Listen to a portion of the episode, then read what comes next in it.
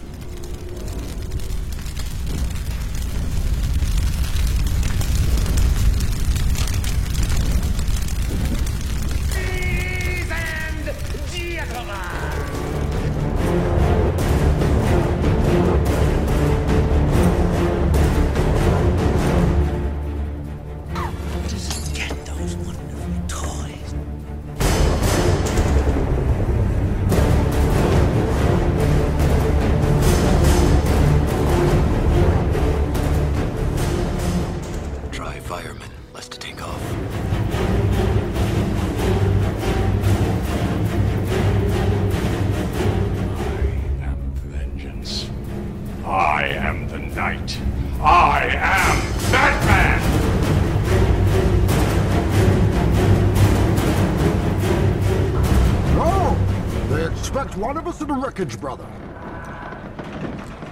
Have we started the fire? Yes. The fire rises.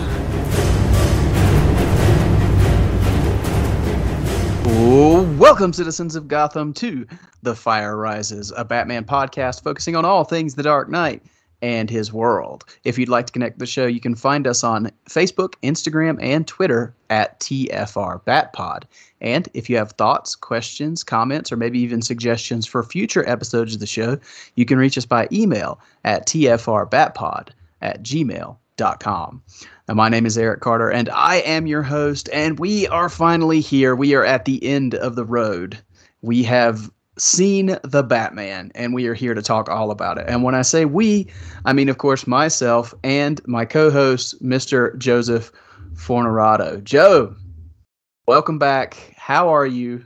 Uh, is your mind blown? um my mind is blown and we are in that like almost like that that day after christmas little bit of uh not quite depression but it's like a little bit of a come down once the road is over and that ride is you know we, we've gotten to that point it is kind of a little bit of a letdown you know once you see the movie the journey's over but it is luckily a positive experience and we get to to enjoy it for years to come and and we'll have a lot of fun talking about it Well, that yeah, that's true. I mean, uh, the sad thing, the sad thing about being in this spot now, now that we've seen the movie, is we can never again see it for the first time. And that's exactly the that's the sad part. But the good part is it was not a disappointment. I think we can be fair. I, I, I can't speak for you, but from the conversations we've had, I don't think you're you're disappointed. So, but before we're and we're going to talk all about the Batman. We're gonna uh, we're gonna give some spoiler free thoughts, and then we're gonna get full into the film. We'll give you guys a warning if you haven't seen it yet. We'll give you guys a warning about when we get into all of the spoilery goodness. But before we get to the Batman, uh, this morning a little clip was released, and it was uh, it was to do with the fourth cinematic uh, Batman we're gonna get this year. So uh, we got a little clip from the League of Super Pets and it was confirmed that Keanu Reeves is our Batman for the DC League of Super Pets. And I, I watched the clip this morning. Joe just watched it a few minutes ago. Joe, what did you think of this clip, and what do you think of Keanu as Batman? Well, I thought it was a lot of fun. And yeah, we weren't sure. I'm assuming we didn't know this ahead of time. If it was rumored or what, I don't remember hearing about it. But man, it's it's funny how that's become like I, don't I don't want to speak for everybody, but that's almost like the forgotten film this year in DC. And I'm excited for it. Mhm. And again, it's another cinematic Batman. And it's just it's amazing how like we just have so much Batman content this year. And on top of that, not even not to throw us for a loop here, that's cinematic, but we also have I for, I was thinking about this this morning, the um that Batmobile TV show is supposed to come out this year. So we might even have another version of Batman at some point. Oh, that's true. I hadn't even thought about that. Uh, yeah, that's that's very true. But we don't have any word on that yet. But we do know that Yeah. Keanu's now. I remember seeing Keanu's name in the first, in the very first little teaser they gave us. Okay. Um, I remember seeing his name, but it was never said who he was going to play. And now we have official confirmation that he is Batman. And in the clip, I think I don't know. I it would it would definitely not work live action, but Keanu has a good voice for Batman, I think. Well, not to throw you under the bus, but I know you're not the biggest Keanu Reeves fan.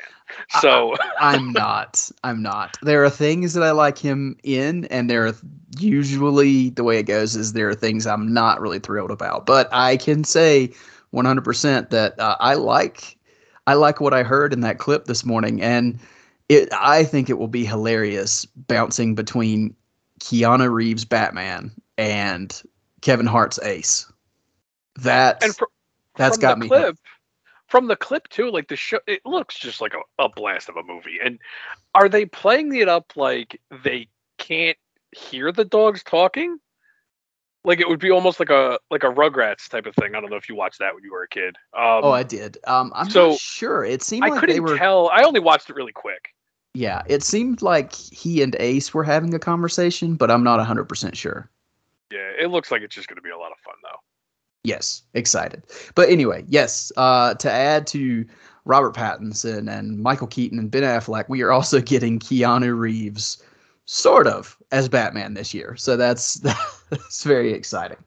But let's get into the topic that we are here to discuss. We are here to talk about the brand new film from DC and Matt Reeves, The Batman. Um, Joe and I have both seen it uh, more than once, so I feel like we are uh, we are very well suited to discuss it. So, um, before we get into spoilers, so just in case anybody hasn't seen it yet and you're listening to this episode, I don't know why you're doing that, but if if that's the case, we're gonna stay very spoiler free for just a few minutes here. So, Joe, uh, give me your spoiler free thoughts on the Batman. Uh, spoiler free thoughts. Well, I was coming in kind of, I don't want to say low expectations, but I was kind of cautiously optimistic. Mm-hmm. I was not crazy about a lot of the aesthetic choices, but I I like Matt Reeves as a director. I like everything I was hearing about the film as far as the detective stuff and and all that and I was just willing to go for whatever they were going to do. And I was hoping that I would forget two minutes in that Robert Pattinson was Batman. I was going to forget about the suit. I was going to forget about the look of everything else. And I got to tell you, everything worked for me in context of this film. Uh, I forgot that that was Robert Pattinson. I even, because I wasn't crazy about the whole you know, everyone was calling it the emo Bruce Wayne. I, I don't think that was what they did at all. I think that worked really well with the film. I never got that that vibe throughout the film Mm-hmm. that everyone was worried about, I guess. Um, so everything really worked for me on the first viewing. I I think I think I said to you and I've said it to a couple people, the movie feels long, but I was never bored. It just feels long because it is a longer film and you're sitting in the movie theater, so you notice it. And I never looked at my phone to see what time it was while I was watching it. So I just I felt the length of it, but it, I don't want to say that as a negative thing. So I I enjoyed the length of the movie, but I understand people saying ah it was a little long. But for me personally, I think this film worked great. My second and third viewing, it just got better and better. Once I really knew what to expect and could just sit back and relax and enjoy the film as it was, it got even better. I'm so happy with what this film was. I look forward to what's coming after this one. Um, it's hard to talk about a lot of stuff without getting into spoilers, but just high level thoughts for me. Um, all of my, all of my, you know, worries, which is kind of a uh, worry is a harsh word, but anything that I was a little bit hesitant on went out the window right when I started watching. Um, I am now a I buy into the Batmobile now. I I wasn't crazy about it, but in this film, I love it. I don't love it as much as you. I don't think. I don't know that uh, there's many people that love it as much as me. but yeah, but I I really do love this film, and I will not get. I'm not going to be the guy comparing it to The Dark Knight or Batman Begins because I don't think it's even a.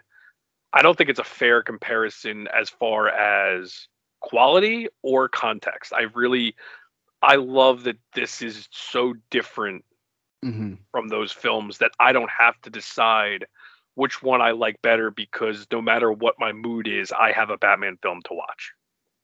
Right. And and again, without getting spoilery, um, that what you just said about the Nolan films, I I don't compare them either because and un, unlike some opinions I've heard, um, I don't think I don't think they can be compared to the Nolan films because they're wi- this film is wildly different in my opinion.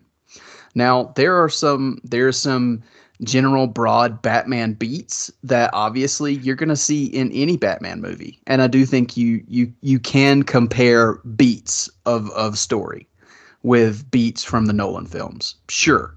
But I, in my opinion Matt Reeves told a completely different type of Batman story here than we've seen with Keaton or Affleck or Bale or whoever. I just think it's it's it's it's a very different movie.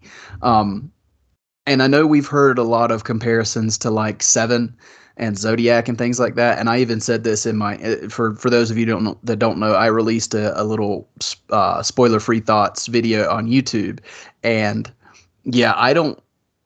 I think this is very Seven. It reminds me a lot of that film, uh, in a good way. So I don't. Have you ever seen that, Joe? Yes, Seven and Zodiac, uh, I think, are very similar to this film. Yes. Yeah. Okay. Yeah, yeah, I, I agree, but I got more seven than I did Zodiac. But that's you know. Um I really enjoyed it the first time, and as you said, it's only gotten better uh, on additional viewings. I do think this is a film that benefits from multiple viewings because the first time you go in, you're just I think there's expectations that you have to get over. And then Yeah. on, on repeat viewings, it's just you're you're along for the ride, in my opinion. Mhm. So yeah, there's a there's a lot that I there's a lot that I really really love here, and like you said, uh, I I've kind of already given my spoiler free thoughts, so there's not a lot more I can really dive into uh, without giving spoilers. So I think that's Yeah, kind of. Oh, go ahead.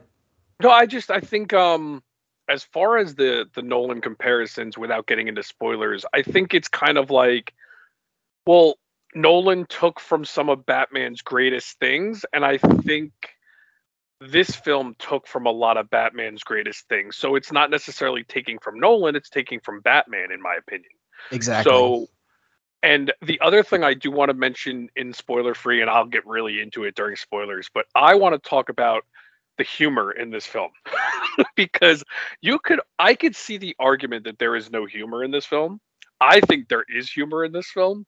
It is a Mhm. twisted sense of humor, and personally, I loved the few little humorous things in this film. So I just want to point that out real quick before we get into spoilers. I'm curious what you thought of a lot of it because we did you know touch on a few things when we were talking back and forth but i i'm really curious to see what people think about the humor in this film or um if they want to argue lack thereof but i uh Well, i purposely didn't listen to any uh podcast before we did ours uh the only one i listened to was Holy Batcast spoiler free thoughts so i didn't i haven't listened to anything uh before we did this because i didn't want to have anyone's opinion affect mine Yeah, the same. I have listened to the Holy Batcast one. I listened to the first few minutes of the DC Squadcast one yesterday, and then I decided the same thing. I'm going to listen to that after we finish, so you know I'm not convoluted with their thoughts and mine. So, uh, but yeah, I the humor, so far as you were saying, but right before we get before we jump over that spoiler wall, um, the humor it doesn't beat you over the head with humor, and there's not really, you know, it doesn't undercut a serious moment to inject some humor into the film but there is humor there. And it is like you said it's kind of it's kind of dark humor it's black humor a little bit. And, and in my in my showing nobody laughed like i felt like i was the only one laughing so i don't know how your theater was but in all three of mine i think maybe one one reaction was laughter, like maybe one spot. There was not a lot of laughing at a lot of the twisted humor for whatever So- reason. The most laughs that I heard were in the IMAX fan screening. Yes, same with me. Um, and I think that's just because we were surrounded by Batman fans. Um, I do think this film suffers slightly from being the first major comic book movie release after Spider Man No Way Home Mhm. because they're two totally different tones. Spider Man No Way Home is a fun, action filled Yeah. family romp, and this is a dark, gritty detective noir story. And I think you have to I think you have to go in knowing the difference. So you're not expecting more, oh, let's go see some comic book fun. Not saying that this film isn't fun because there are fun moments. But it is a more it's a, it's a more serious and and gritty detective story. So Yeah, I'd argue too. It's kind of we're in the post MCU, uh, not even post. We're we're currently living in an MCU world, so I think most audiences are accustomed to that. And not a, I'm not saying that as a negative thing to the MCU. You know, I love the MCU for what it is, but I do think because the tones are so different, it is it is jarring when people you know, go see something different. And granted, this film is making some money, so obviously people are still willing to go see this type of film. Um, this is a PG 13 film that I would argue I would rather my kid watch Zack Snyder's Justice League than this, uh, as far as the content goes. I don't know how you feel, but I think so I think as far as a rating goes, you can get into semantics of ratings all you want, but I think Zack Snyder's Justice League being rated R is probably a little easier to consume as a kid than this. I you know that's interesting because or at We- least comparable. Yeah, I agree. We were talking my wife and I were discussing that on the way home from from our screening last night and I think it depends on the kid to be honest. Because with the three teenagers that we have in our house now, um we decide we were decided last night that there's one that we that we really think would get a lot out of it and there's there the other two we don't think so. And it's not because of the content, we just don't think it would hold their interest Oh yeah, I definitely can see that. because it is not the big comic book romp that some of these films are. Um, but anyway, th- yeah, that's that's neither here nor there. But um, if you haven't seen the film yet, this is fair warning right now. We're about to we're about to really dissect the the movie and get into the minute details of it. We're not going to go beat by beat on the story, but we're going to talk about we're, th- there are definitely some spoiler things that are going to come up. So be warned at this point if you have not seen the film i don't know what you're doing go to the theater go see the batman and come back and listen to the rest of this podcast but there's your warning joe um, getting into kind of the more spoilery aspects of the film um, I, I had sent you a list of stuff I wanted to talk about, and nitpicks was on there, and you asked to talk about it first, which I think is a great idea. Let's start with the negative and then go positive. So tell me some nitpicks you had about this movie. I think most of my nitpicks are what I expected to be a nitpick. Um, I still don't love aspects of the suit. I still don't love the looks of Catwoman or I, I surprisingly the Riddler is the one that bothers me the least. Um, Really? yeah, I, I it, because I don't love the Riddler's look in general. So to me, I was fine with a change of his look, and it works in this film very well. hmm So to me, the nitpicks, I actually think Catwoman's look worked much better in the film than I expected. hmm I agree with that. And I think Batman, I think I would say most like I I was shocked at how much I love the cowl in the film. I think Bat I think Pattinson looks great in the cowl. I think I think he's the reason that cow looks good. Yeah, I but as if that makes as like sense. Um, the one nitpick I have about the suit is the shot of him coming to the Batmobile, where you see the suit in silhouette. No, I'm sorry, not in the Batmobile. Coming out of the Batmobile to go after Oz. Um, he has this big bulky thing on his leg. What is in that? Have they ever said what that was? Um, so it it's supposed to be a holster for the grapnel. But the Which I- grapnel comes out of his. hand. That's that's what I don't understand. Okay, so then it, it could just be something that they did for something else. I don't know because I I haven't seen it. But again, that's it's a complete nitpick because I think most of the suit looks awesome in the film, Yeah. but like I still on paper the suit isn't great. But if if I never got publicity shots of the suit or f- toys or statues, I think in the film everything works really well. Yeah. Um.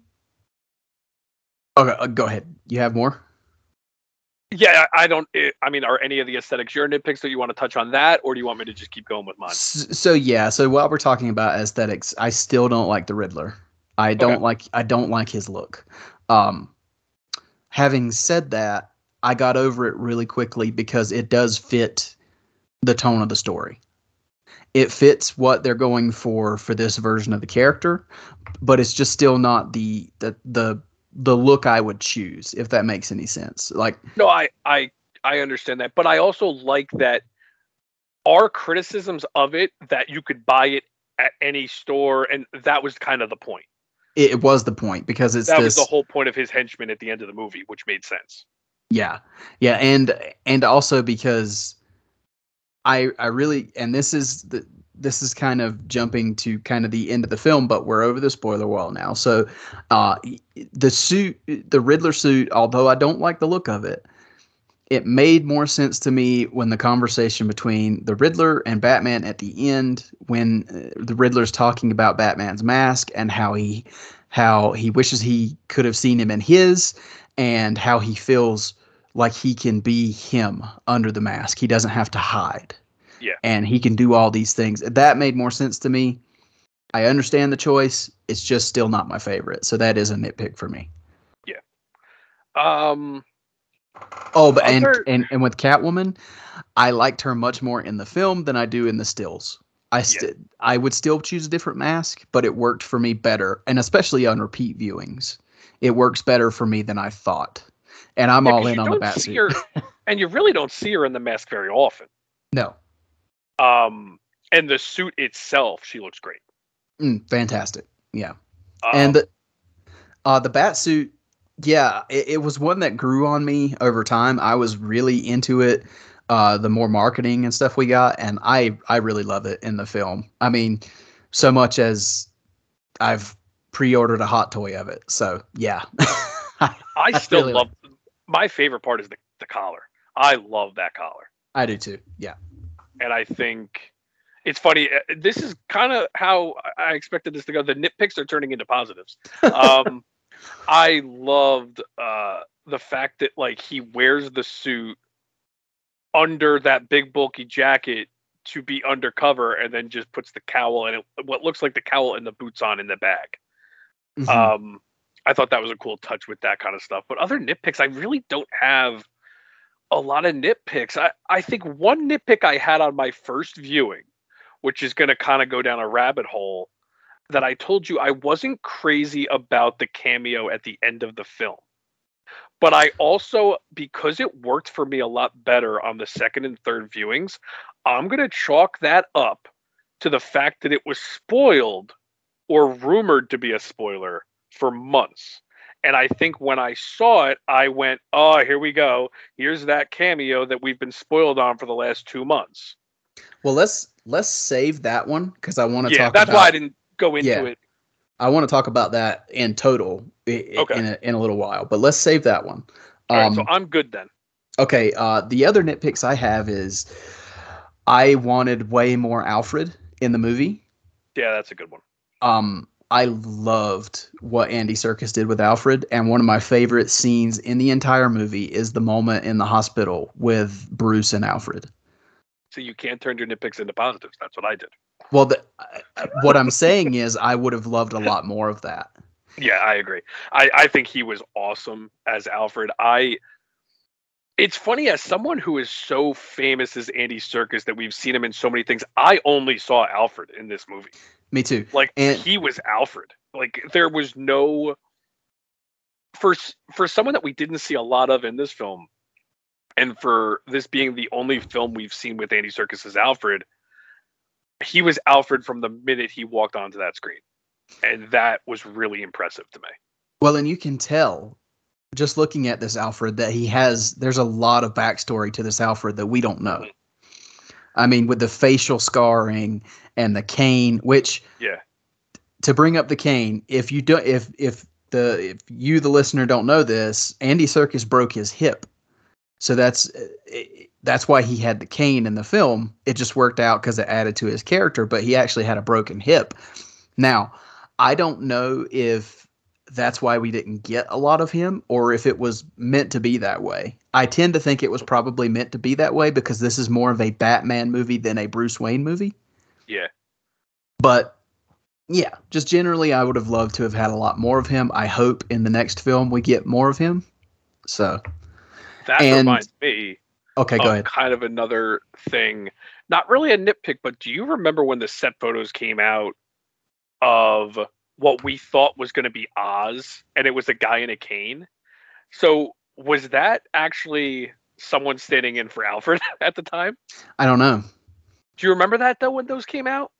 I do remember that because we thought it was like Emperor Penguin.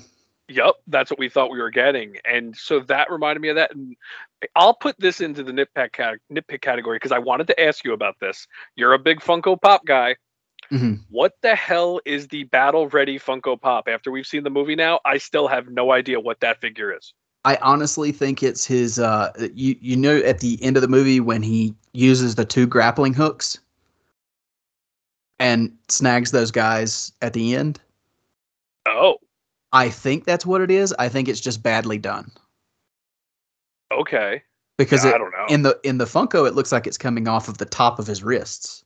Yeah, But it- I honestly, other than that, I have no idea. okay. Yeah, that's just uh, it was something that popped into my head just now, and uh, it's not even a nitpick because I'm pretty much out of nitpicks at this point. Uh, the only other one I have, and it's a visual nitpick. I still hate the wingsuit.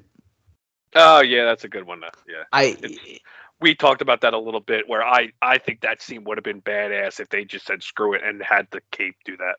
yeah, I would prefer the cape glider.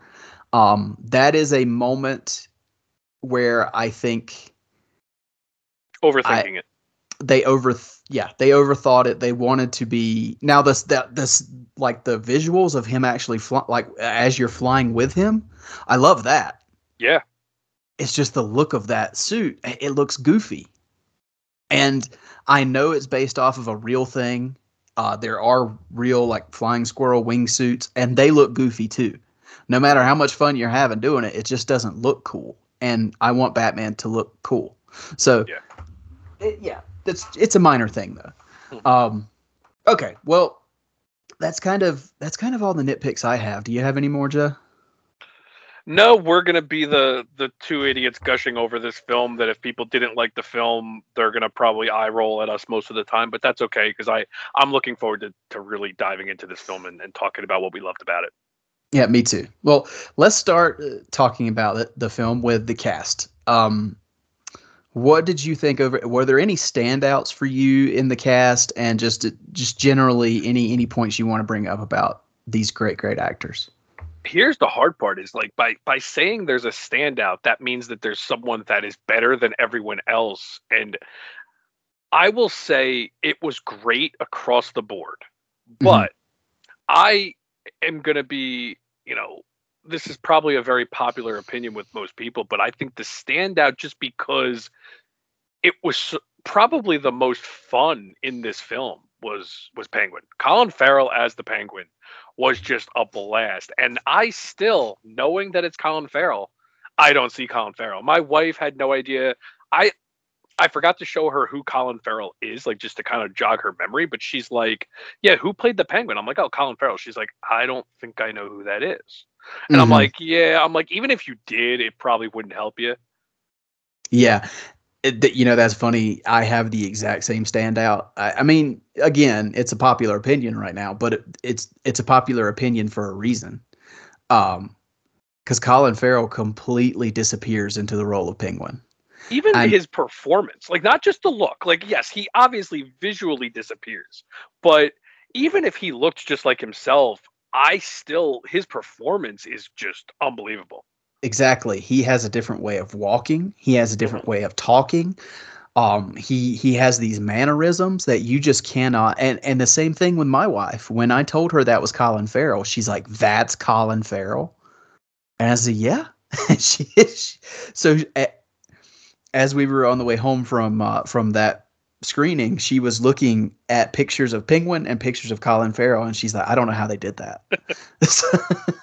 but yeah, he um he just not only did he look great, and I think that's what a lot of people are going to think it's because he looks so different, but it's not just that. It's the performance he brought through all of that prosthetic because it can't be easy to bring that kind of performance in when you've got that when you've got a fat suit and all those prosthetics on your face and your neck it's got to be difficult and he brought it.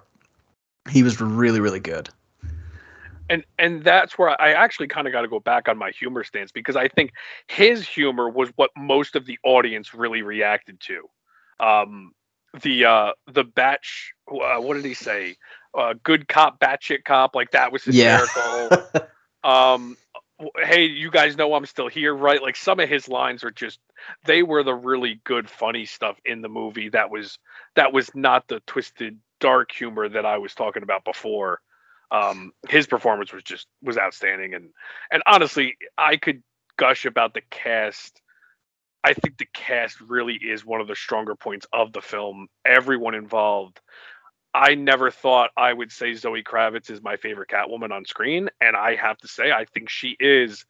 I I loved Anne Hathaway in The Dark Knight Rises. I did mm-hmm. not expect anyone to come close to that, but I think Zoe Kravitz is definitely the most comic accurate Catwoman we've seen so far. Definitely, and she has become my favorite. She's great. She's fantastic in the film. Um, I love that it's clear with her character that she is not she is not um in terms of of moral compass she's not white or black. She's she's definitely that shade of gray. And i love it. And she's got her own set of rules. And and of course you know with the the big heist i love that she she has really really good reasons for doing horrible things and that Batman even Batman it makes Batman pause when she explains herself. Like well, one, one of my biggest fears was from the marketing and the trailers, I was really worried she was going to be like for lack of a better term, this film's Robin. Like she was going to be his sidekick in this movie. By the by the final act, they were going to be like working together. Mm, and they I'm are so glad they didn't go that route because man, they it was done so organically between the two of them the whole movie. I mean, she she flat out does try to kill that guy. Um the you know the the cop I, I can't remember what that what that cop's name was at the end. Um I love that she played that line the whole movie. Kinsey. Kinsey, yes. Yeah, they're Batman and Catwoman are uneasy but necessary allies in the movie. And uh, I think both of them are using the other as a means to an end. And uh, they grow, there's a connection that grows between them as the movie goes on. And I'm going to say, I think this is the best pairing of Batman and Catwoman we've seen on screen. I think their chemistry is excellent. And I think they work I, I just yeah, her uh, Pattinson and Kravitz just brought it, and they're and they're excellent together. Um, and I it's it's kind of a cringy thing to say, but there is there's a lot of sexual tension there too. Well, that's that's a perfect way of putting it. Is the tension? It wasn't like a forced, um, automatic romance mm-hmm. where mm-hmm. it always felt uneasy. It didn't feel like they were in love. You know what I mean? Eh, where the other films kind of and and listen, I love both of the other films that we're you know kind of talking about here, Batman Returns and and Dark Knight Rises. But I don't think this one had them fall in love instantly. They they had that uneasy relationship the whole time in what you would expect from two people that just met each other in these situations. I mean, the film takes place over what, 7 days? I think the final monologue is what, November 6th? Something like that, yeah. So Starts I, October 31st and ends a few days into November. So, Yeah, so I I just bought their relationship because it seemed real. It wasn't over the top. It was very like you said uneasy. That's the best way to to really put it. yeah, and it, it- I think it started kind of as lust, Mhm. and then an affection grew as the film go- goes on, and by the end, they're almost hesitant to leave each other. It was like a sympathetic relationship for both of them because both of them sympathized with the other one for their own reasons. Both of their reasons being completely different. hmm But let's uh let's move on to some of the other cast members. Um, obviously, Jeffrey Wright brought it as Gordon. He was really good. I liked. I, I- there's several relationships in this movie, and Gordon and Batman. I like that they're partners in this film, and Jeffrey Wright brought a little interesting kind of banter with Batman.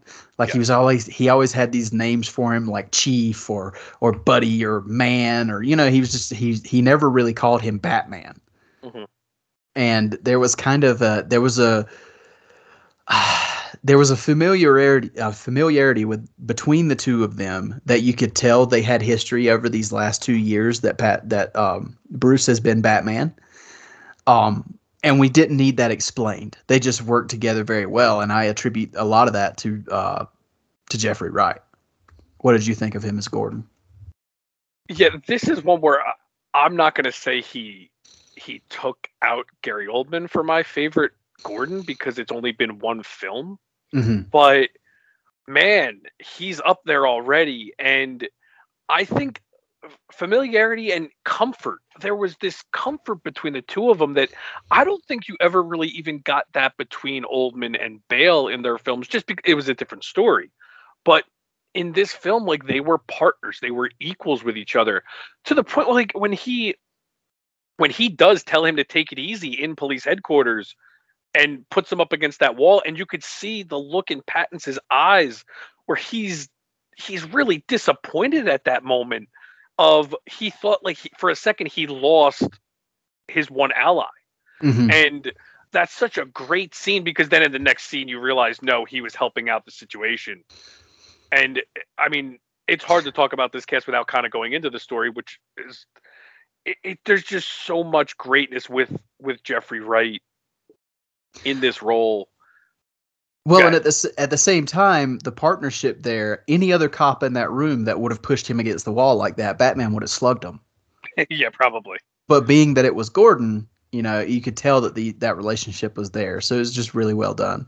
and gordon Um, knew that that's why he was the one to do it because he was trying to calm the situation Exactly. Yeah. Very well thought out. Um John Tortura as and I hope I'm I didn't just slaughter his last name, but as uh as Falcone. What did you what did you think of him cuz I thought he was he was really surprising to me. he was great. He's probably the one that I will say, unfortunately for me, I can't look at him and not see John Turturro. Like he he's just I don't know, he always just has that look to him and uh, he's and this isn't like a slight on the actor Mhm. because he's a great actor, but he's still just John Turturro to me. But he was so good as Carmine Falcone. Um I love that they kept his role pretty close to the vest for the marketing. I actually there was none of him in the official trailers that I watched. I don't know if he was in the final trailer because I didn't watch that one. And he was in one little clip that I saw before I clicked on it. His his face was in the clip, and I I actually purposely did not watch it because I'm like, you know what? I haven't seen any of him. I don't even want to mhm. see this. Exactly. I skipped that one too. Yeah, I I loved him as Falcone. A very different version than what we're used to seeing as far as, you know, the version we got in Batman Begins. But looks wise, probably not the look that we're accustomed to. He you know, he's a he's a smaller guy, a thinner guy, I should say. He's not he's not short by any means. But um but I think he played the role really well as a as an older veteran mob boss in this city. It was really cool to see. Well, see, and he sold me more as Falcone. I, I saw John Turturro as well, up until the point where he had that conversation with Bruce. Yes. in the club where he's he convinces Bruce that his father did you know wasn't squeaky clean. And at the same time, the way he delivered that story to Bruce convinced me in the moment that Thomas Wayne wasn't squeaky clean. And at Mhm. that moment, I was like, okay, yeah, I don't see John Turturro anymore. I see Carmine Falcone. Yeah. And after that, you know, and, and on repeat viewings, I just see him as the character. So he, I think he he really brought it. He he killed it. And and that's uh, I sound like a broken record now because that's the whole cast, honestly. Um, we kind of both talked about Andy Serkis. Uh, we both liked Andy Serkis. He was wonderful. Again, didn't see a, enough of him. Is there anything else you want to add on Serkis before we talk about Batman? Um, unless this falls under the story aspects, but man, that the scene of him and Bruce in the hospital is probably my favorite scene in the film. Uh, Yeah. it- the the two best performances from those two in the film, and probably the most emotional I've ever gotten in a Batman movie, which I didn't think that would happen um, in this film. Yeah, yeah. It, it Serkis's performance as he's and it's kind of the reverse of what I was just talking about with Tortura because he convinces you that Thomas Wayne was crooked. And you know he did some some awful things to to gain the mayoral you know seat and to protect his family and stuff like that. Whereas that hospital scene right after that flips the script and Andy Serkis convinces you no Falcone's a liar that's not exactly the way it went hmm so it's like two sides of the coin there. You get two awesome performances back to back that really flip your opinion on what's going on in the story. Yes, and both performances are so convincing that I feel like if we got Alfred's opinion first and then Falcone's, do we flip the other way? Exactly. Which is a yeah. very interesting way of looking at it too, if the situation was different. But man, yeah, it was it was a cool little back and forth of what we were thinking about where they were going with Thomas Wayne. hmm But let's uh let's talk about the big man himself. Let's talk about Robert Pattinson as Batman. Um think it was a very interesting choice to cast Pattinson when they did. I think it came out of left field for everybody. Um but going into this film uh, what do you think about what Pattinson brought to the role of Batman and Bruce Wayne? I forgot it was Robert Pattinson two minutes in. I, I really he he became Bruce Wayne instantly. From the minute that monologue started, I was in. Um he was so good at just being Batman. Uh even like I said before with the nitpicks, like I was worried about that whole quote unquote emo Bruce Wayne. But I felt like it was natural. It wasn't this over the top, you know, 90s grunge look. No, he was just he just didn't care. He comes home from being Batman and just puts on a t-shirt, doesn't do his hair. It wasn't like he was going out of his way for the grunge look that like I think we all I don't I don't know if we all expected that or that was kind of like what they were leading towards, Mhm. but I loved his performance. I think it was a very his Bruce Wayne was a very subtle performance as far as just, you know, being the recluse, but being ah, genuine. Like it, it just came off genuine. It just came off like he just didn't care about that Bruce Wayne persona, which is what we expected but Mhm. it just it felt natural again I, I keep going back to all of the decisions that were made in this film even the ones that i might not necessarily have made they all felt natural whether it be because of the performance or because of the story that was being told. Like he, he just he disappeared into the role and i bought everything that was happening with his character because of his performance. Yeah, he he honestly within a few minutes he made me believe that this Batman because I think we saw him pretty much exclusively as Batman in this film. um, I think even in the moments where he is Bruce Wayne and you see him at the like the funeral scene and just things like that, he's he's still Batman. He just doesn't have the costume on. Because he convinced me in this movie that he doesn't know how to be Bruce Wayne.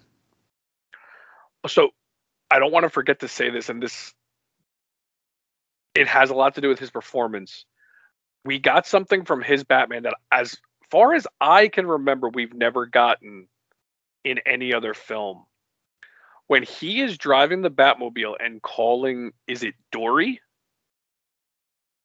Uh, yes, Kira? Dory. Dory, right? Okay. He goes into Bruce Wayne voice in the Batman costume. hmm I absolutely loved that. It's subtle. It's not a big deal. But as far as I can remember, we've never gotten that. I, in the suit, I don't think so. Because that was always a big complaint with the Dark Knight trilogy was when Bruce is talking or when Batman is talking to people that know he's Bruce Wayne, why is he still in the Batman voice? Yeah. Um in that situation, he's talking to Dory because he wants her to think it's Bruce Wayne calling her because he's checking on Alfred. I love that performance though because it's the only time that we really hear his genuine Bruce Wayne voice, if I'm not mistaken. Because even when he's talking to Alfred, he still has that that little whispery growl that he Well- uses. For me, there are two moments in the, the excuse me, three moments in the film where he's actually Bruce Wayne. It's that scene in the Batmobile when he's rushing back to the apartment. Mhm. Um, when he's talking to Dory on the phone, checking on Alfred or checking to see what happened. Um, Funeral.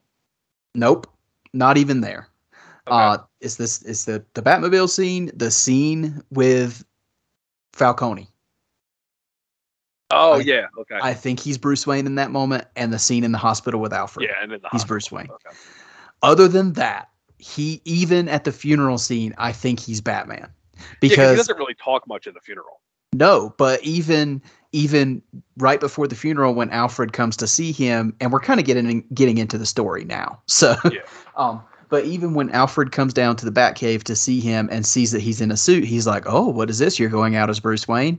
Yeah. and he makes it clear that he is going um, because he thinks the killer might show up at the funeral. So he's putting on the mask of Bruce Wayne to go to this funeral, but he's still he's using it to to go do Batman things. Mhm. So even then, it he's not Bruce Wayne at that funeral. If that makes any sense. no, no, I, I completely understand. Yeah, but yeah, I. I, I just think he did a wonderful performance, making me believe that this is a very young Batman that still needs to learn how to be Bruce Wayne. And even in interviews I've seen with Pattinson, he made a conscious effort to alter the voice here and there, Mhm. Where sometimes it's the Batman voice, sometimes it's the Bruce Wayne voice, where he kind of he kind of goes in and out because he's still figuring it out. Yeah. Well, what's cool too is uh, in this film, he's not even trying to figure it out. He's not interested in being Bruce Wayne, Right. which Yeah. makes it really cool. Um, yeah, I mean, we can get into more of Pattinson when we get into the story and stuff. But Well, let's get into that story. Um, so this well, this do guy. Do you want to discuss the Riddler? Oh, good point. yes. I mean, we can we can get into the story with Paul Dano. I mean, that's the o- so. All right, let's let's talk about the opening scene and the first time we see Paul Dano. Yeah, because we're going to talk about Riddler a lot there. Because Yeah, you know this film, you know, doesn't start with Bruce Wayne or Batman. It starts with with something that the Riddler's doing. So, uh, yeah, going into well, first of all, let's give him his due. What did you think of Paul Dano as the Riddler?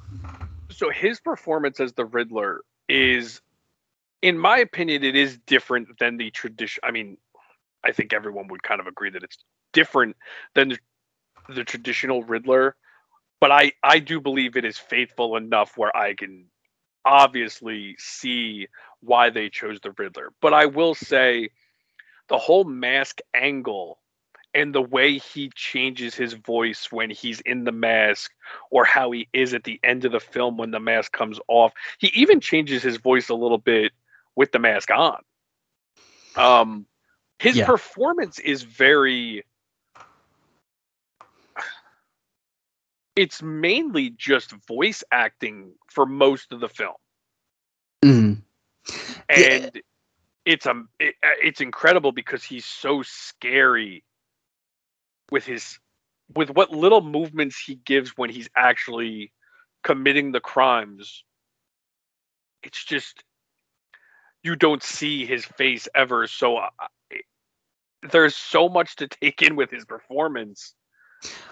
Well, and he does a lot of acting with his eyes hmm in this movie. Like the recorded videos you get of That's of where him- I think you get the most from him is those videos. yeah, in the videos where he's just like looking going in and out of the screen and you see his eyes behind the thick glasses and you, you can tell it's just like a manic glee he's getting out of doing what he's doing. It- uh, yeah, Paul Dano was while not the traditional Riddler like you said, um yeah, he made me believe that he's a he's he's a psycho and he's a, you know, there's there's torture and pain in his in his backstory. You can tell that before you ever get it in the in the movie. Mhm. Um, but yeah, I thought he did an excellent job, and I've heard a lot of people, again, like we said about the overall story, compare him to Ledger, and I don't think that's fair.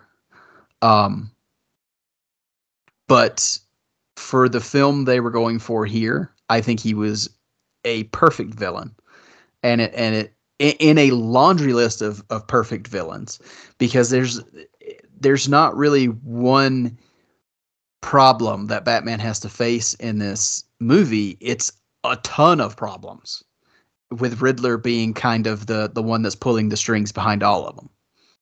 Well, that's what's so cool is the the detective angle of the film allows you to kind of go through the different the different channels of Gotham City hmm and it kind of uncovers each layer of the story as you're going where we talked about this a little bit where the detective story is almost like a means to get to the story I- I don't know. Like, I'm not trying to even be unfair with the story that way. I there wasn't a the detective story wasn't a who done it detective story. It was more of trying to figure out what's You're- going on.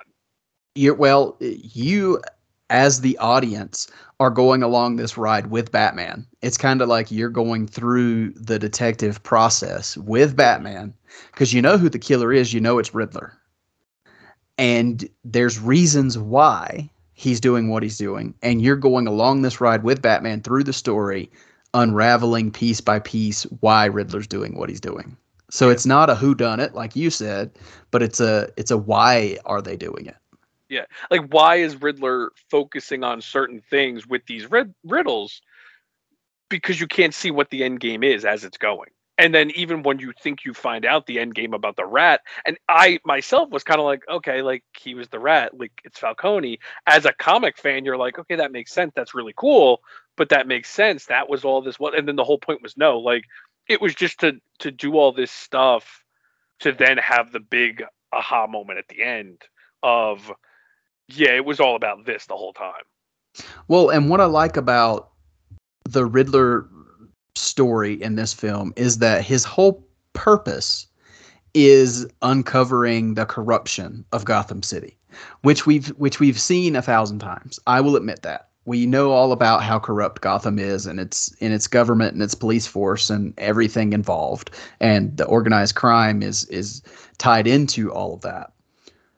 We know we know all about that. But I like that in this story, it's not just the obvious that is corrupt, but Riddler is trying to show that maybe the people who we would never think are corrupt are just as bad. Whether that turns out to be the truth or not, that's what the that's what the Riddler's end game is. Yeah, And and, it was more it was even the politicians being corrupt more so than the the police force because I love how at the end the big punchline from Gordon is not all of us work for you. Right. And it it does show you that hope of well yes there is corruption but there's enough of us still that are good cops to take you down when we need to. Yeah. Yeah, and and I also like that one way different direction that they went in this story is one of Riddler's main objectives. In fact, his final objective was to attack the Wayne legacy and Bruce Wayne himself. Mhm. And his his kind of final clue is that the the Thomas Wayne corruption and the history of Martha being, you know, having a history of mental instability. I I don't even though I am one of the people who does not like to see the Waynes dirtied up, I thought it was so well done in this movie. They kind of had their cake and ate it too with the they're not corrupt, but they're hiding something. And they made mistakes, but they're still good people. And I think it's smart to keep that gray area where that conversation with Alfred and Bruce was so heartbreaking because he said, Your father made a mistake, but he was a good man. And the minute he realized he made that mistake, he went to to to confess and he was confessing nothing like he didn't do anything wrong but he Mhm. was going to go confess because he felt so guilty about what Falcone did because he felt responsible for getting Falcone to kill that reporter even though that's even not though what Thomas never- wanted. Yeah. exactly even though that's not what he wanted he just wanted the story to go away to protect Bruce and protect his wife and as a as a person watching this film in my eyes all i kept seeing was what would i have done in that situation if that was my wife if that was my son? What would you do in that situation to protect them? And i think that's so smart when you can make a story like that where you're seeing someone do something wrong but you can empathize with that decision.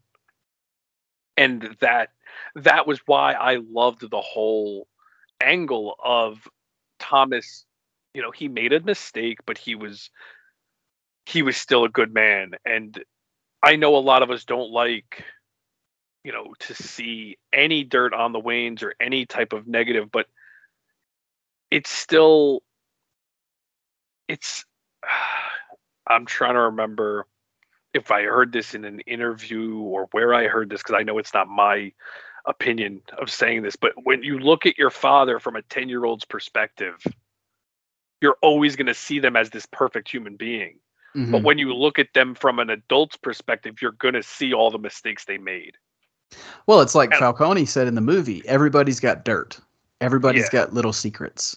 Uh, you know, no matter how upstanding and how good of a person you are, you've got things that people would probably look at you differently if they knew, you know? Mhm. So yeah, it's I, I I love the elements that they brought in with with Riddler trying to uncover that dirt.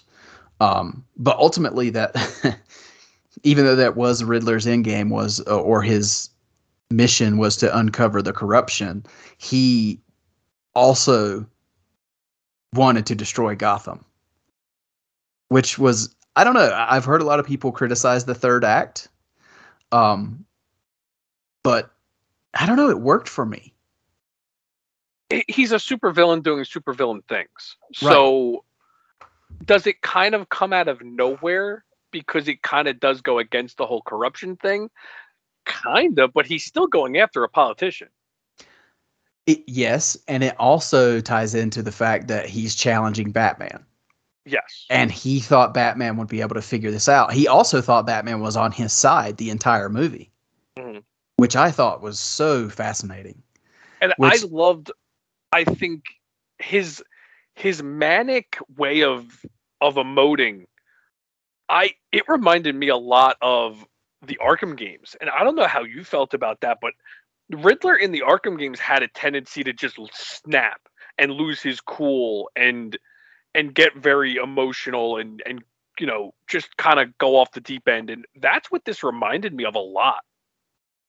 Yeah, I love that scene between him and Batman in Arkham. Mhm. Um, when at the beginning of that scene, you think he knows that Batman is Bruce Wayne. But by the end of that conversation, you know that, and and, and Batman thinks he knows because you can Mhm. see it in his eyes. He's scared. Oh yeah, he looks at the surveillance camera like, "Oh no, like this is all being recorded and what's going Yeah. on here?" Yeah. and then by the end of the end of the conversation, you realize no, he has no clue he's Bruce Wayne. He was lamenting the fact that he didn't get Bruce Wayne Yes. because that was the one piece of the puzzle that he didn't complete and it was driving him crazy. Well, he said it was we. We, didn't get him. Yeah, exactly. that's when it goes to the whole. What do you mean we?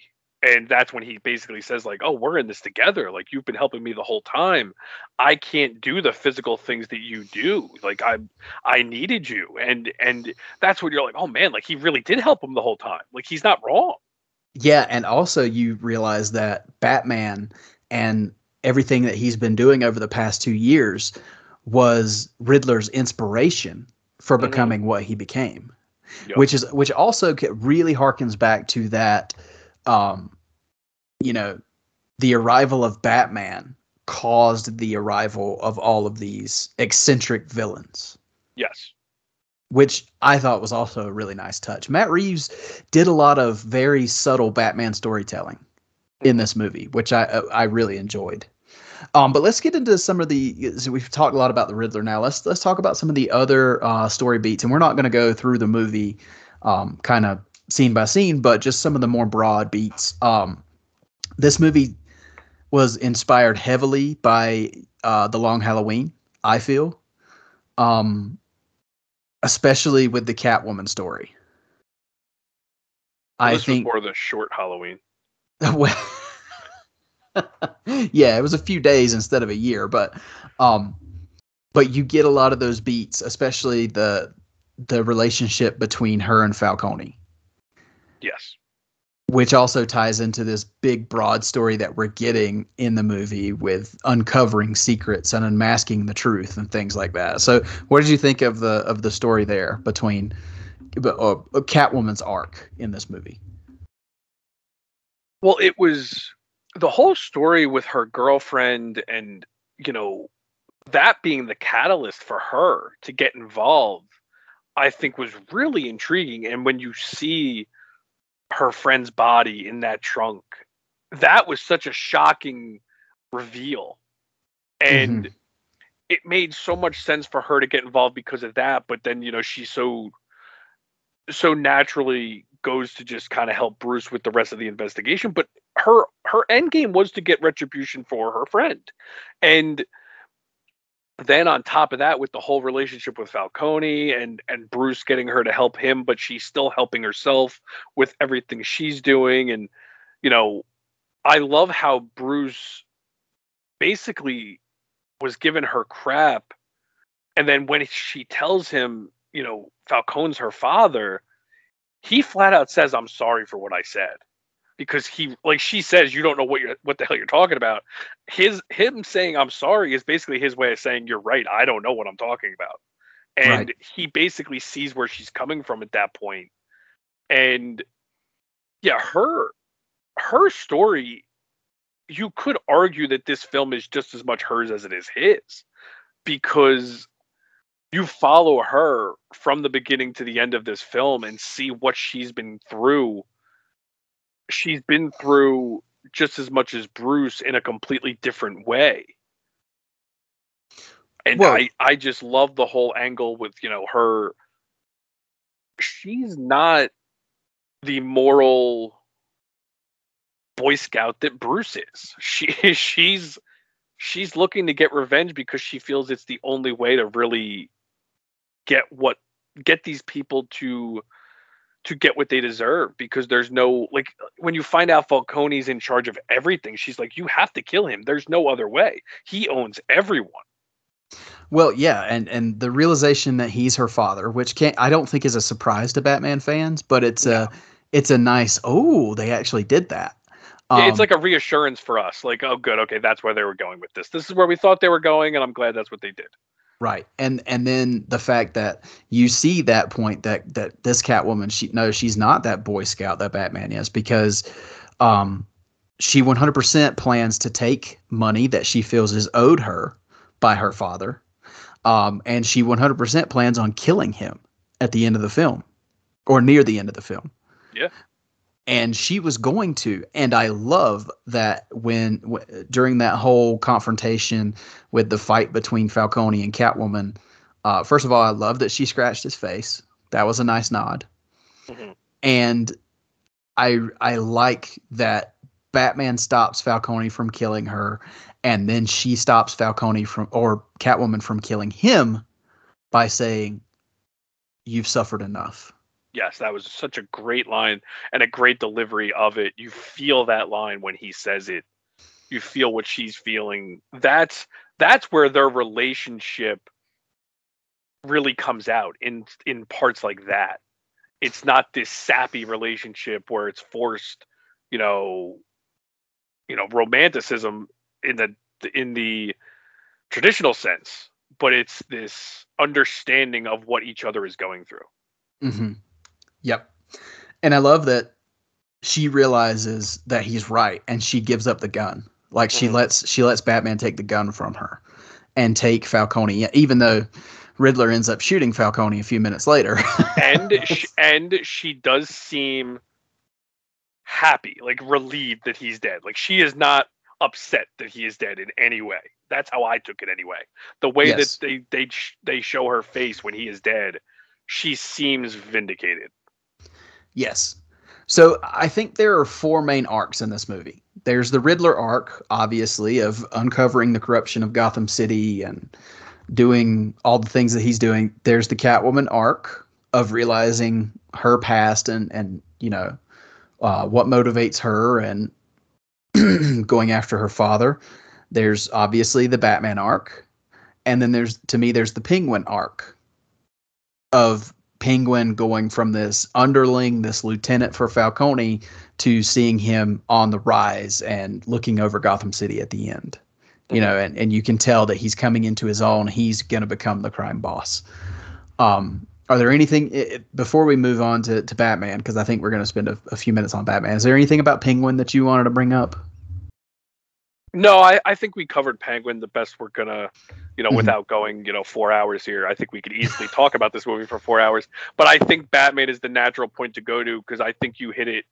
His arc in this film, if you want to start getting into that, we can go there because I, I really want to talk about Batman.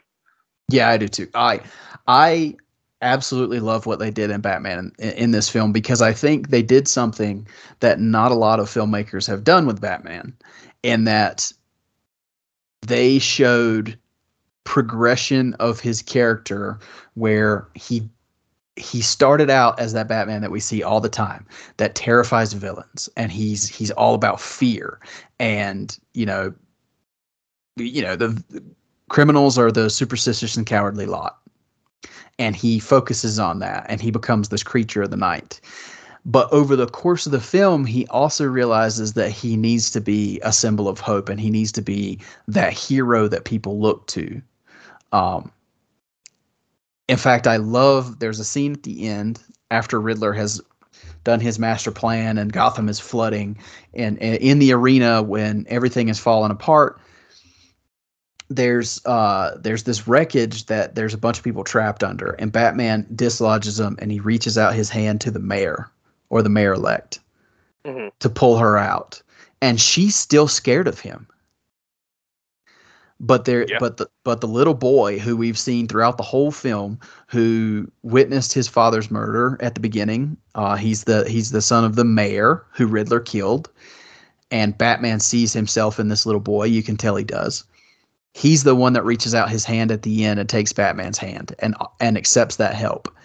And he just from that, the rest of these people realize, oh, this this man's here to help us. The criminals should fear him, but we we don't have to fear him. He's here to help. And I love that you see that hero's journey where he's actually at the end. There are people not scared of him, but don't want to let him go. Like that girl Yes. that they're putting on the litter to take up into the helicopter. Yep. Just a beautiful scene. Oh God, it's so great. She doesn't want to let him go because he's he's the hero. He's just done all of this to save everyone. the emotion of that final everything that happens at the end of of him inspiring and helping those it's just i i got way way too emotional at, at all those beats because it's just showing you the power that one man is having to help everyone he can at impossible odds. And it's just it is it's inspiring. I know it's a cliche but that is batman. And i i don't know about you. I did get a little bit of Darwin Cooke vibes and i was wondering if we were going to get something with the suit because it reminded me a little bit of new frontier. Oh, Um, with the with when he scared the kid and yeah. Yes, it did remind me a little bit of that, which could be what they're leaning towards going forward. Who knows? But Could, it could did remind me of that a lot. And I just, yeah, everything about the end of the whole inspiration angle of him coming into the light, that the shot that we saw in the trailers of of him with all the ash and dirt on him and just looking up at the sky. It, there's there were some great Batman shots at the end, and it, it's what a way to end it where he's he goes from in the beginning where he saves that one guy and he says please don't hurt me to now at the end like you were talking about with that woman on the on the the stretcher just doesn't want to let go of him just Mhm. does not want to let go of him because he saved her and that is something that I think we've seen hints at in every um like I think that's like kind of what they were going for in Dark Knight Rises where you know now he's fighting in the daytime to be an inspiration but it's it's not on the same level. It's more of out of necessity not really it's just done differently. I, i'm not even going to say one is done better or not. I, I mean you could even argue in bvs it's it's a different angle of him becoming that that dark person that he never wanted to be to then coming out of it at the end. There it is a cool arc that batman has gone on before but in this film him going through that early on is what makes it different to me is mm-hmm. because only in two years i love the whole angle in the beginning of i can't be everywhere and i'm sorry i'm rambling here a little bit but the can we just talk for a second about the beginning? When that opening monologue starts the the inner monologue i don't know about you. I totally got watchmen vibes the minute it started Oh, Rorschach. Oh yeah, and Yeah. I don't know if it was intentional or not, but the slow mo and I I got total Rorschach vibes from that. But it, it I mean, it's not like I'm not trying to say anything uh, to belittle it because I I we've been dying for that for years for a Batman movie. Mhm. But I I love the inner monologue and I love how he says I can't be everywhere. I need them to think I'm in the shadows because I am. What does he say? I am the shadow. They think I'm in the shadows, but what they don't know is I am the shadows, or something like that. Because he like they're showing shots of the shadows, and you're like, is he there? Is he not there? And I, I at the beginning, I'm like, oh, I can't see him, and then I realized like, no, that's the point. Is he's not there? You're just Oh, you're and- assuming he's there. And Matt Reeves did such a good job of making empty stretches of darkness terrifying. Yes, because you And- didn't know if he was there or not. Was he coming Mhm. out? What was in that shadow? And that's the point. It, w- it was done so well with that. But I just love that we're seeing Batman in that state to begin his career to the point where you know he's still going to have that angle to the criminals, but he needs to find a way to be more hopeful to the citizens. Well, he And even says in, in really his in his inner monologue at the end of the movie, he even says, I have to be more. Yeah. Because he realizes through what he inspired Riddler to do that he can't just be that that that one note vigilante. Yeah. He has to make it clear that he's not trying to inspire that side of it. Right. And that's something that he has to learn over time because he's so laser focused on terrifying the criminal element Mhm. That he he didn't see the other side of of being a hero because I don't think he was interested in being a hero up until he realized what just being that that terrifying vigilante could inspire. Yeah, and now he learns he has to be a hero. And I wonder if that's going to also bring him to the to the realization that he's going to also need to use Bruce Wayne as that as that vehicle to become I think so because That now he realizes that he al- while while um being the specter of of fear for the villains, he also needs to be that inspiration for hope. And I think Bruce Wayne can can go a long way into inspiring hope in Gotham, which is what the mayor in the movies tr- or the the the woman Mayor-elect. running for yeah the mayor elect. That's what she's trying to get him to be. Mhm. So yeah, the the arc, the journey that Batman goes on is is fantastic in this movie. But uh, we could, like you said, we could talk about this movie for hours. But Well, so you, you got to talk about the Batmobile because we're getting long here, and you're going to need to spend some time on the Batmobile. well, So- yeah, I I, I kind of wanted to get into visuals next. So one very visual aspect of this movie is the Batmobile. Um, and yeah, I could gush on that for a long time, but I'm just gonna leave it very simply. I love it. Um, the sequence of the Batmobile chase is my favorite sequence in the movie.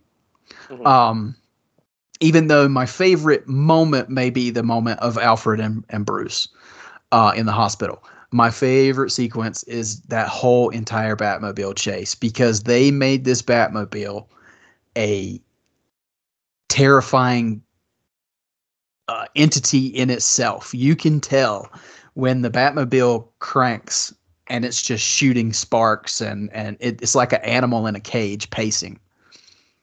And you can tell Penguin is terrified by this thing. I mean, the the look on his face when he's watching this car rev up. Oh God, I loved it. And the the track that goes along with this sequence on the soundtrack uh, by Michael Giacchino is called uh, "Highway to the Anger Zone," which is so clever. I love it, and it just makes your it just makes your your heart beat and your blood pump when you hear this this awesome score with this awesome Batmobile, and that chase is just oh god, I love it. But well, it's could, one of the it's one of the few tracks with drums on it. Yes. And it, and that's it's a marked difference from the rest of the score. So when you get to it, you Yes. can tell, okay, this is the moment I need to sit up a little bit. And I think I told you during our fan screening, the the the first one on Tuesday night, uh, I at one point I looked to the left and I looked to the right, and I realized that me and the two guys next to me, I don't know these people, um, but we were all three gripping the armrests, just like like Yeah. pulling ourselves forward a little bit. So that chase was, yeah, it was it was awesome to me, and it's everything I wanted with this Batmobile. But I'm not going to ramble on more. I, what did you think of it? Well, I, well, I told you because I we both saw the IMAX screening on Tuesday, and then our second viewings, um, I got to see it in Dolby Thursday, and I'm a couple hours ahead of you. So I got out of my Dolby screening, and I said, "Man, you are gonna love that Batmobile scene in Dolby." so, um, yeah, the sound on that was incredible, and I, I still superficially just looking at the car, I don't think it's a great looking Batmobile. But for this film, on on film, the way it was photographed, the way it was captured for this chase, I have no complaints. I have zero. It was so good. And I'll even go as far as to say that the fins even look more like fins in the film than they do on the car itself when you're just looking at it. I I think hearing Matt Reeves discuss how this scene was shot is even more impressive. Um, I love the way that he basically said to Greig Fraser, "Where can I put a camera?" And they had stationary cameras everywhere they could get one to get these crazy shots. And they did it throughout the film. They did it on the bat uh, the bat cycle. They did it on a lot of different vehicles, and it, it was so cool to see how they filmed this chase and the fact that that Batmobile going through the flames is legit. It is practical. it's just crazier. Oh yeah, Um, it was just it was just an awesome chase scene. It really was an awesome Batmobile chase scene. Um, and I honestly, still, and you get very little Batmobile in this movie. that's really the only true Batmobile scene. He drives it up one more time when they go to meet Selina unknowingly at the Bat Signal.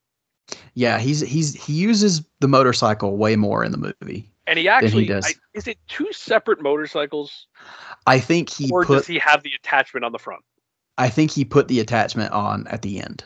Okay, because I I actually loved that that um choice in the film is he basically goes around as Batman, but without the cowl on and that heavy overcoat that basically hides the suit because it's easier for him to just kind of get around that way. And Mhm. then whenever he needs to, he just puts the cowl on, puts the makeup on. I thought that was a cool choice. Um, it's Oh, different. I don't and I- think it's necessary, but I I liked it because it was different. Yeah, and I also I would talk about the makeup. We've talked about this before, but I like the touch that that you see him applying the makeup because I, honestly, I think we're past the the uh the Batman pulling the cowl off and the and the makeup disappears when he does so.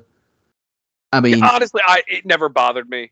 To me, I always headcanoned it as it's actually the fact that the cowl is that good, where it does go right around the eyes. I never head I headcanoned it as it's not eye makeup. Like to me, it's part of the cowl. Like I, as stupid as that is, that's just the way I always looked at it.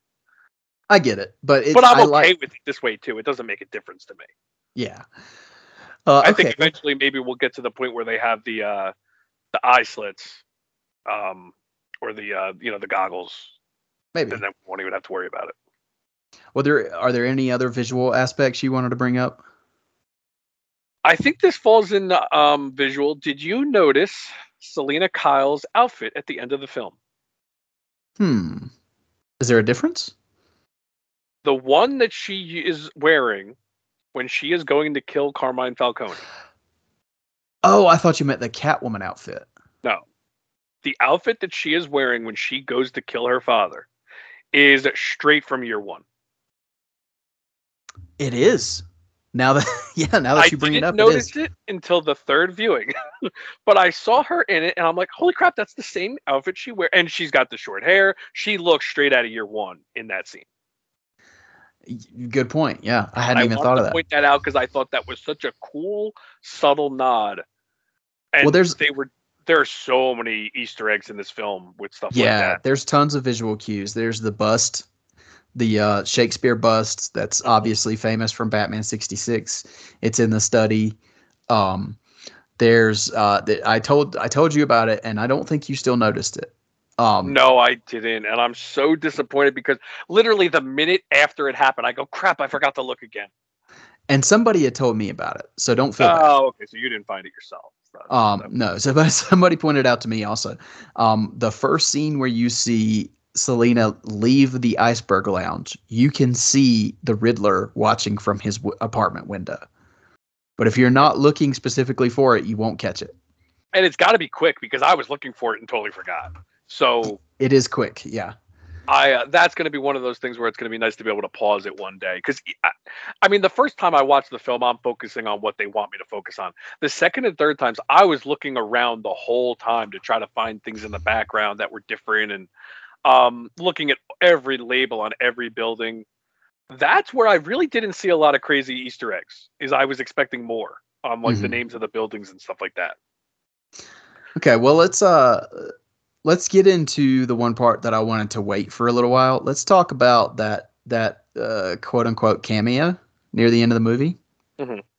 Um, so we've got Riddler in Arkham, and he's he's lamenting the fact that his plan has gone wrong. Batman's foiled him, and in the neighboring cell, we get someone trying to comfort Riddler and talking about you know how hey you still did a good job. And anyway we get hints towards that this may be a, a character that we that we know from the batman mythos. So we got hints that this could be the joker. So first of all what did you think of the the very little we got of this of this character? And i'm assuming this is barry keoghan. Um i i don't know if that's been officially confirmed or not but i'm i'm assuming so. So what did Oh, you think I- of this So you didn't read the article I sent you I haven't had a Um, chance yet, but I, okay, I know so- I know the gist of it. So it is confirmed it was Barry Keoghan, and there were multiple scenes filmed with him Mhm. as this character. Reeves said to him basically he had he didn't know where this was going to go, but he wanted to do it for this film. Mhm. And apparently he he really did not do it as a setup for the next film. That was not his intention at all. I think Matt Reeves is a big fat liar. Yeah, it- well, it's funny because he says that, but and they said they did test screenings without him, um, which I will say that is my problem. It's not on the filmmaker. My problem is this was spoiled for us in rumor form for months. So it took me out of the film when it happened because I knew it was coming. And that's why I know me and you go back and forth with my oversensitivity to spoilers. I think a rumor might as well be a spoiler because if it comes true, it then becomes a spoiler and takes me out of the film. So See, and for me, I don't know if I missed this entirely, but I didn't even I don't even remember the rumors of him. Oh yeah, it was pretty big, and it went away for a while, and then you actually said something to me months after the fact, and I said, "Yeah, that was the rumor I didn't want to tell you about a couple months ago." Oh, that's right. Yeah. Okay. Yeah. Um, so that so I did miss it the first time around then. Yes. So and then it came back like really recently. And so the first time I watched it, I felt it was shoehorned. I felt it was stupid. Um Well, this was I your really least was- on, on the first viewing. This was your least favorite part of the movie, right? yes. And it wasn't the performance, it wasn't the conversation. It just seemed like it came out of nowhere. Then on second viewing, I was fine with it. And that's where I realized it was more because of knowing about it ahead of time. I was Mhm. mad than actually looking at it in the context of the film. And if you you hear Matt Reeves talk about it, he said he basically said he took it out, but by taking it out, it changed the ending of the film because he said if you don't have that setup of the two of them talking he said that was really the basis for the fact that Gotham City is this terrible place where villains are just going to keep coming back. That's why Bruce can't leave with Selina at the end. Do I necessarily believe that? Eh, I don't know. But I, do think it makes sense. I just don't think it's necessary. I like it a lot. And the reason I like it a lot is because I think this is a this tells you about some of the history uh, of Batman that you don't get in this film. This 2-year period that we don't see Yes. because you hear Joker tell Riddler uh this is what this city does. You know, it lifts you up and then it tears you down and it that's that's paraphrasing, but that's kind of what he tells him, you know. Um But it, here's it so- led me to believe that this person who may be Joker later encountered Batman early in his career. And I like that setup that these two have faced each other before, but not necessarily as Joker and Batman. Yeah. It's a So- weird it's a weird angle that that Matt Reeves decided to go with the Joker though. If you read the article, I don't know how much you want to get into it. Do you want me to tell you what the decision was or No, because I really, on this episode, I really just want to focus on the film itself. Okay, no, that's fine because I, I think it's actually better in the context of the film. I actually think it got worse the more he talked about it. Yeah. So, and I like it for the film. Do I want to see what maybe was cut out? Yeah, I'm always interested in that. But I I think it does work in this film as a fun and I can look at it as a fun possibility for the future. I I think and I will was. say, I will say that Reeves saying he has no plans to use a Joker. I, I, I call bull on that. Yeah. You don't use the Joker and never plan on using the Joker. Well, you don't cast somebody like that either. You don't cast Barry Keoghan. I mean, you could have gotten I still find it anybody. that he's in the cast listing so high. Well, I think that's because more was shot of him than we got. Yeah, it, that's got to be a, a um uh what is that called? Like an actors guild thing or a, a billing, you know, a, a payment thing. Now, one thing I didn't think about until last, uh, until our, my very last viewing last night of the film, I don't like the prosthetics. Even though you don't see, get a clear shot of them, you can tell that there's something weird with his face and with his hair. That's why you got to read the article. Well, see, because and, and I didn't think about it until last night because as soon as they showed the silhouette and you could kind of see something weird going on with his face, the guy sitting in the chair beside me said, "Oh, it's Two Face." and I I thought the same thing. But So I that- also That's why it. I think it was. It's. It's. It's. What they chose to do with his face kind of is misleading.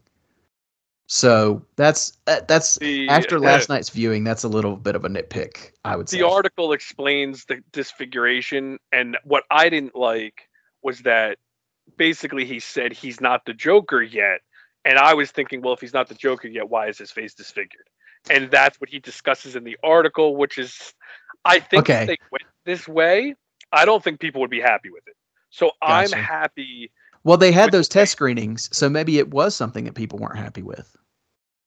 uh, according to matt reeves the test screening was strictly this scene i don't know if they had earlier test screenings with the other scene, but according to him, he did the test screening with just this scene and then this scene not there.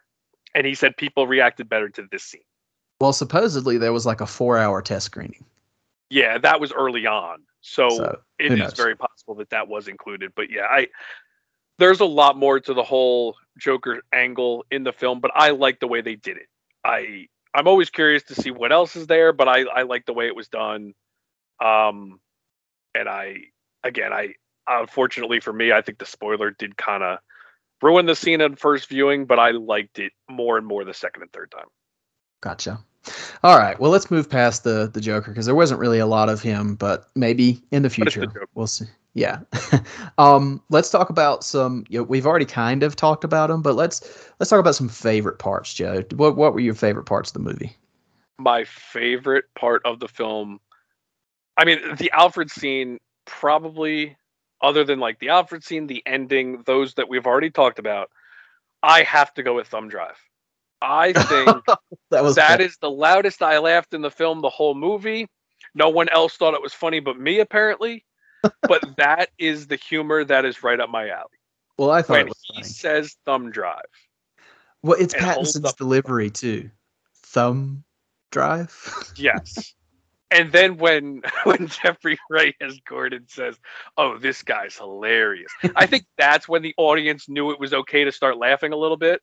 yeah. But like, I think that falls into that. Oh, that's not MCU humor. I don't know if I'm supposed to laugh at that or not. People don't get the dry sense of humor as much as maybe someone as sick as me. I don't know. But I I love the humor in this film. So that that was definitely the the riddle stuff. I think all the riddles worked. I think the scene with um Skarsgård, uh uh the DA. That's Scars is that Skarsgård? What's his name? oh, uh, Peter. Is it Peter Peter Skarsgård? Yeah, that scene was tense. in the car? Oh, in the funeral scene. Well, the funeral scene. Yes. But every time that you showed Riddler attacking someone was definitely tense. The, the both times we actually saw him going after someone. But man, that funeral scene where he's doing the riddles and that two minute clock is going down. And I forgot that we see the explosion in the trailers.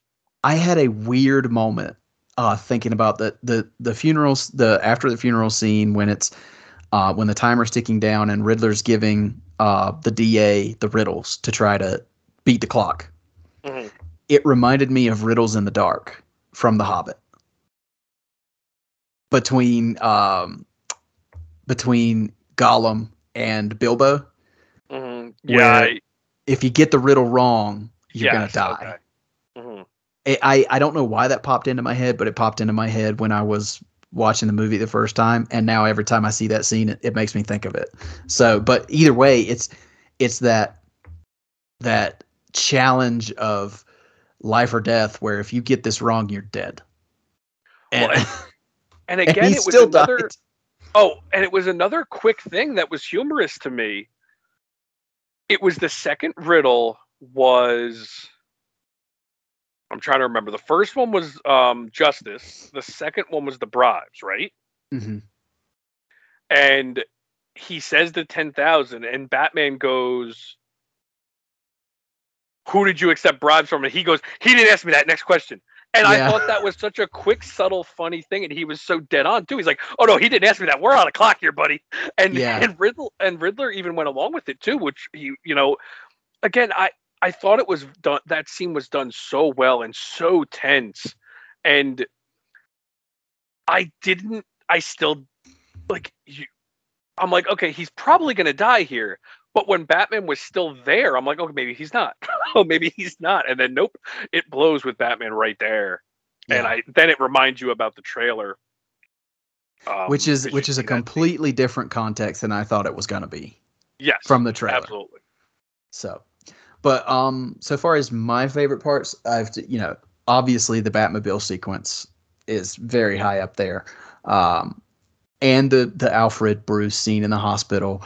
But one of my f- and it's a small detail, but one of my favorite parts of the film was Batman noticing the indention, the bloody indention on the floor of the of the tool in the in the opening um, riddle, I guess, where Riddler's killed the the mayor, and there's this crime scene, and Gordon's brought Batman at the crime scene, and he notices this bloody indention on the floor, and he doesn't say a word about it.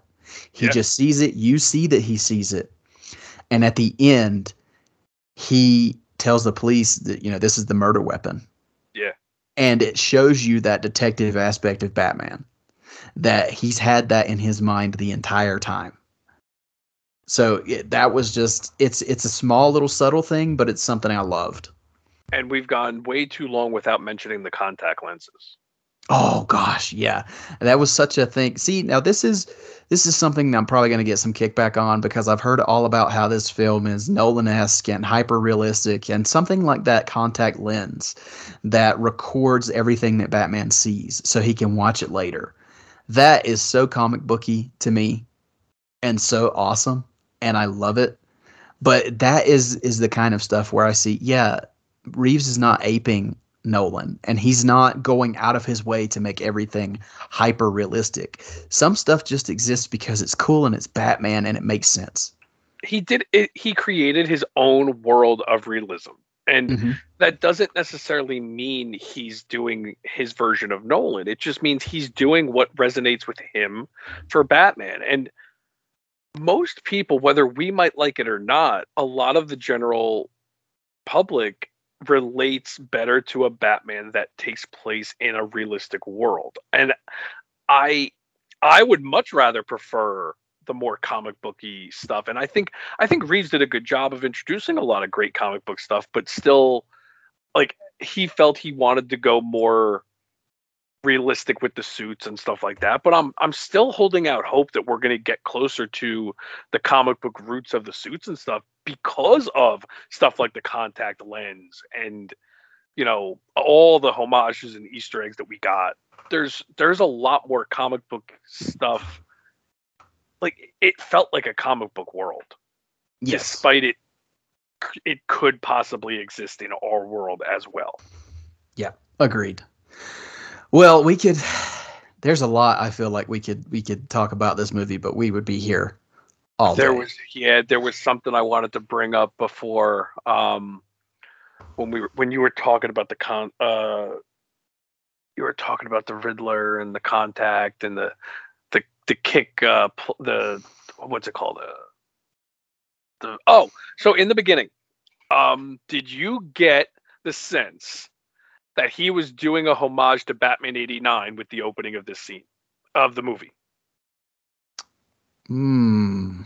because I was first thinking is this Oh, with the with the kid and his parents. yes because you uh, start watching it you're like oh is this Bruce and his parents Oh, kind of a misdirect like they did with the parents. yes I didn't I didn't think about that, but I can see where you're going with that. yeah I thought it could have been a like a, a nod to it because once you realize obviously it's not because someone's watching them but at first I thought oh maybe this is you know Bruce as a child and because we read the prologue book I Yeah. was wondering if it was Edward as a child watching Bruce Right. But yeah? I didn't get that, but that's a good point. Um, maybe, maybe so. Yeah. But either way, um, yeah, I think it's clear that you and I both really, really love this movie. We could probably go on all day about it. Um, and maybe we'll have to revisit it again soon. But I think, I think for now we're going to kind of wrap it up. Um, I wanted to get kind of your final thoughts, Joe, on the Batman and a Batarang rating. So, get give me your final thoughts on this movie. I love that this is now in the grand, you know, we have so many Batman films that we could put on for any mood, and I think this one fits in that, you know, in that library for different reasons, and that's what I love. You know, I I can put on you know batman 89 for just that love of the nostalgic movie that you know i grew up with or you know you got batman 66 for the goofiness you got i still will always love the dark knight trilogy i will i will put on bvs for what it is i i still love bvs this is nothing like any of those films for me and it's it's just i can't compare it as far as which one I like more. I, I think I said to you if I had to put like I always say Batman Begins is my favorite and Dark Knight is second. I think it would be like one A, one B, one C for the three of them as far as Batman films go. And mm. The only reason I wouldn't have BVS that high is because it's Batman and Superman. It's not just a Batman film. Um, I love all of you know those movies and and this one fits right up there in a very different way. This is this is though the most Batman we've ever gotten on film in a movie. And I don't even think that's a question. I, I would love to see the the rundown on time Batman is on screen. Because it's in a, a three hour movie, he's on screen a lot. Yep. So I love the movie. Uh, what do we do? Batarangs out of 10? Out of 10, yep. I got to go with a 9. Um, it's not a 10. I, I, I it's hard because like if I gave Batman Begins a ten, like would I give this a ten? I I still I, I don't know nine nine and a half. It's kind of semantics at that point, but I'll I'll say nine. Okay. Um.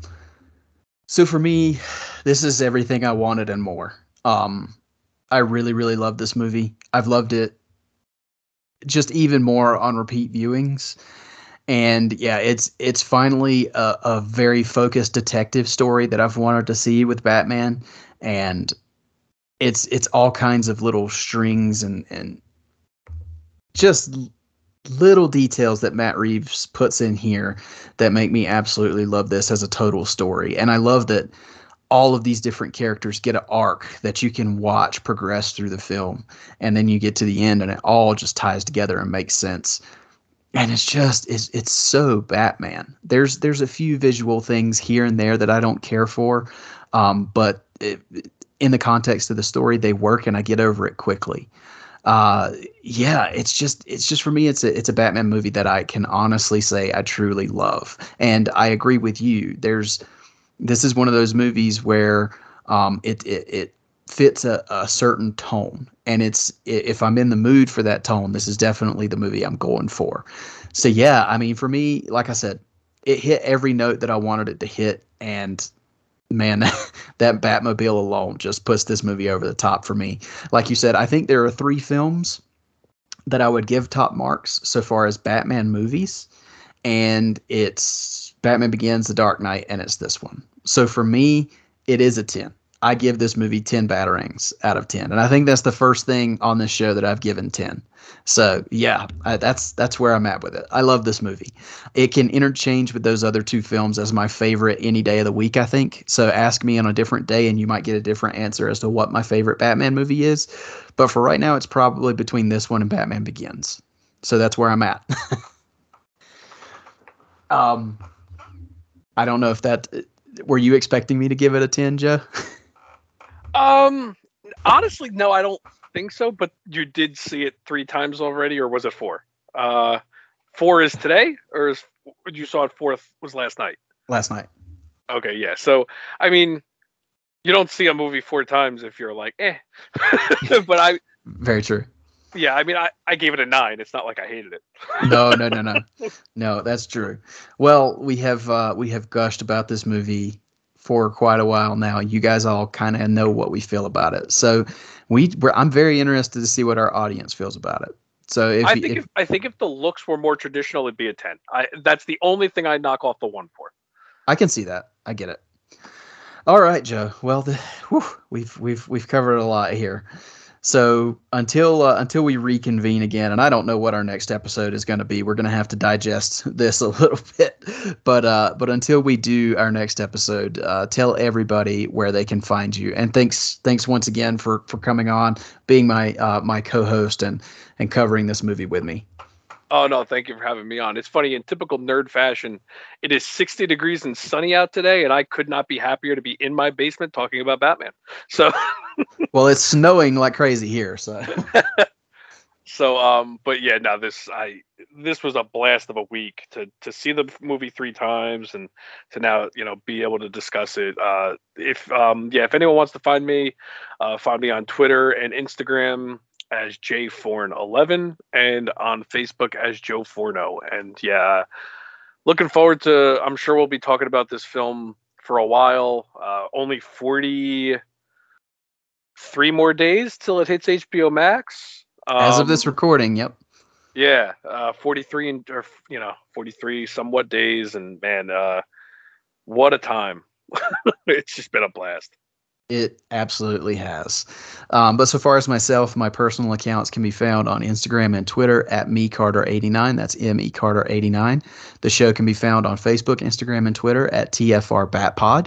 If you take a moment out of your day to leave us a rating and review on Apple Podcasts, uh, we would we would love that. It helps the show gain exposure, and we will read your review on the show. Uh, if you'd like to reach us by email, once again, that's tfrbatpod at gmail.com. We'll also read uh, listener emails live on the show. We have a companion blog. It's called the TFR Batcave. If you'd like to find that, find our musings on uh, other things Batman that don't necessarily fit the podcast medium. That's tfrbatpod.blogspot.com. Thank you so much for going on this journey on the road to the Batman with us. We're finally here. We have it. We have it to, to love and enjoy over and over again. So if you haven't, get out and see the Batman. Get out and see it twice or a third time, however many times. Go support this film. Um, but until we see you guys again, thank you for listening and keep that bat signal lit and pointing skyward.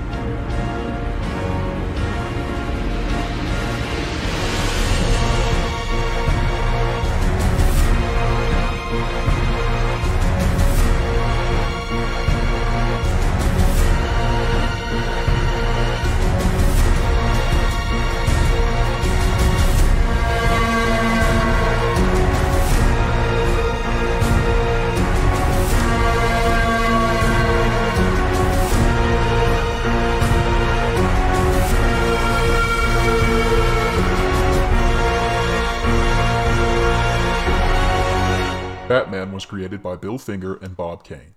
The Fire Rises, a Batman podcast, is in no way associated with AT&T, Warner Brothers, or DC Comics. The thoughts and opinions expressed by the participants are solely theirs and do not represent the companies that they work for. Thank you for listening. So, you are a dog. I am the Batman. I'm not really great with animals. Yeah, I'm not really great with people. Probably because of my traumatic puppyhood. As a child, my family was taken from me. As a puppy, I was taken from my family. So I steeled myself. My emotions always in check. No, one ever getting past my impenetrable defenses. Ah, what the heck? that can't be sanitary. Every day, me and Suits hang out.